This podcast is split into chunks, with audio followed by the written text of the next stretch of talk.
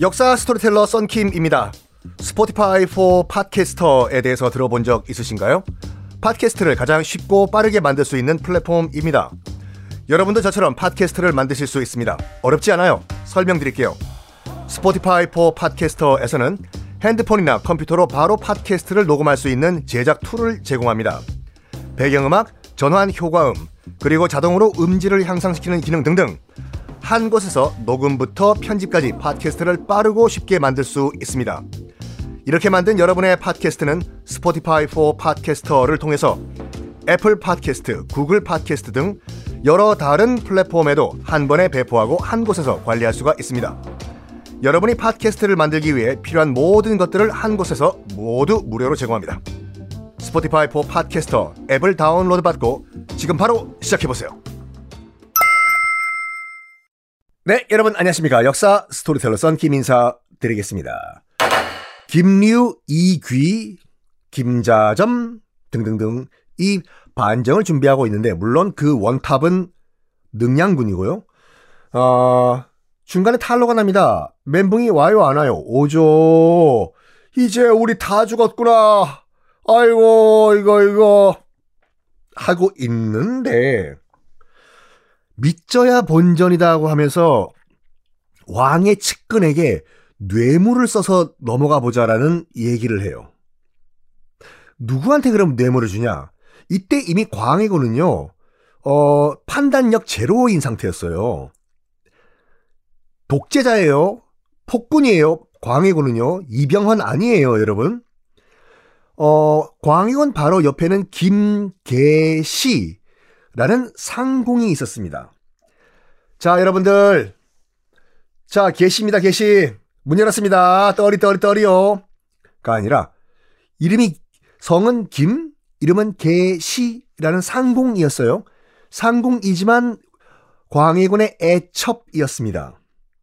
근데 후궁은 안 돼요. 그냥 계속 상공으로 남아요. 자, 여러분들 조선 왕실 상식 테스트. 그러니까 왕과 잠자리를 하면은 이제 승은을 입었다고 하면서 이제 더 이상은 원래 신분이 아니에요. 업그레이드가 돼요. 보통 대부분은 이제 후궁이 되거든요. 후궁. 후궁이 되면은 궁밖에 못 나갑니다. 왕이 여자니까. 그냥 죽을 때까지 병 들어서 골골골 할 때까지 후궁이 되면은 궁 안에 살아야 돼요. 그렇지만 상궁은 출퇴근 가능해요. 집은 바깥에 있을 수가 있어요. 왔다 갔다 왔다 갔다. 궁 나가고 궁 들어오고 이런 식으로. 요 김계시란 상궁은 머리를 잘 쓴 것 같아. 일단 왕과 잠자리를 했기 때문에 후궁이 될 수가 있어요.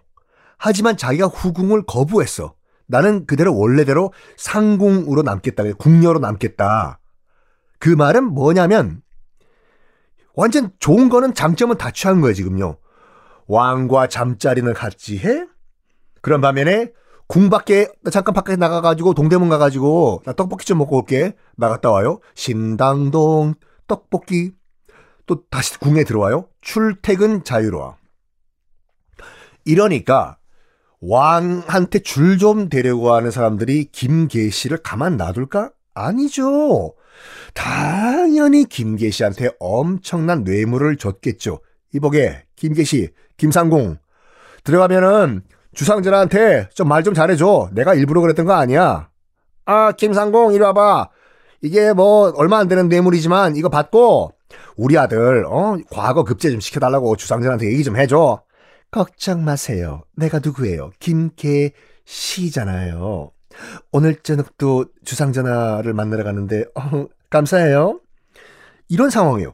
이거를 반정 세력이 딱 본 거예요. 김계시에게 뇌물을 주자라고요. 그래가지고 김자점이라는 반정을 준비하던 주역 중 한 명이 김계시한테 뇌물을 줍니다. 엄청 많이 줘요. 김상궁, 지금 뭐 이런 이런 이런 이런 뭐 우리가 반정을 일으킨다는 뭐 소문이 뭐 돌았는 것 같은데 돌았냐? 어? 마 도, 돌았어? 아, 아니야 헛소문이야. 우리가 무슨 반정을 일으켜요. 그래서 이거 얼마 안 되지만 이거 받고 가서 주상전한테 신경 쓰지 말라고 좀 전해주게. 어 김상국 어? 해요. 김상공은 알았어요. 걱정하지 마세요. 어머, 오늘 좀 많이 쏘셨네. 많이. 가요. 그래서 이제 왕과 잠자리를 하던 김계시가 또 왕한테 이런 말 합니다. 전하, 뭐 김자점, 이귀, 김류 등등등이 뭐 반정을 꾸민다는 소문이 한양 도성에 돌았다고 하는데 제가 좀 알아봤거든요. 헛소문이에요. 헛소문. 정신이 제대로 박힌 왕 같으면은 여기서 자기가 자체 조사를 해봐야 될 거 아니에요. 아니 조사를 해야지 원래 광해군이에요. 없던 죄도 뒤집어 씌워가지고 그렇게 고문을 하고 죽였던 광해군인데 이건 반정 이 얘기가 들어온 거지 않습니까? 근데 이미 이때는 광해군이 판단이 흐려진 상태예요. 그래가지고 일단 김계시한테 넘어간 상태 김계시를 되게 좋아했대요. 좋아하는 여인이 전하 엉, 그 헛소문이 영, 앙 이러니까 광해군도 어이구 우리 이쁜이가 하는 말은 다 믿겠어. 앙 이리와 뽀뽀 음아 위기를 넘깁니다. 반정 세력이 thank you 김개시. 그래서 반정 세력 같은 경우에는 지금 어차피 한 고비를 넘겼잖아요. 더 이상 기다릴 수가 없다. 이제 정말로 치자. 라고 결심을 합니다. 근데 이때 또 하필이면 이 반정 세력의 밑에 있던 부하 중에 한 명이었던 이, 이, 반, 이란 인물이 배신 때리고 가서 고발을 해버려요. 저기요, 사실, 김자점 등등등이 진짜로 헛소문이 아니라 진짜라니까요. 진짜 반정 준비하고 있다니까요. 해버려요. 그럼 당연히 이제 광해군 귀에도 들어갔겠죠. 전하, 김자점 등등등이 그 추진하고 있던 반정이 헛소문이 아니라 진짜라고 합니다. 그러면 왕이 두 번 들은 거 아니에요. 김자점 반정 준비한다. 또 들어왔어요. 그 스토리가 김자점 진짜 반정 준비한다. 알아봐야 될 거 아니에요.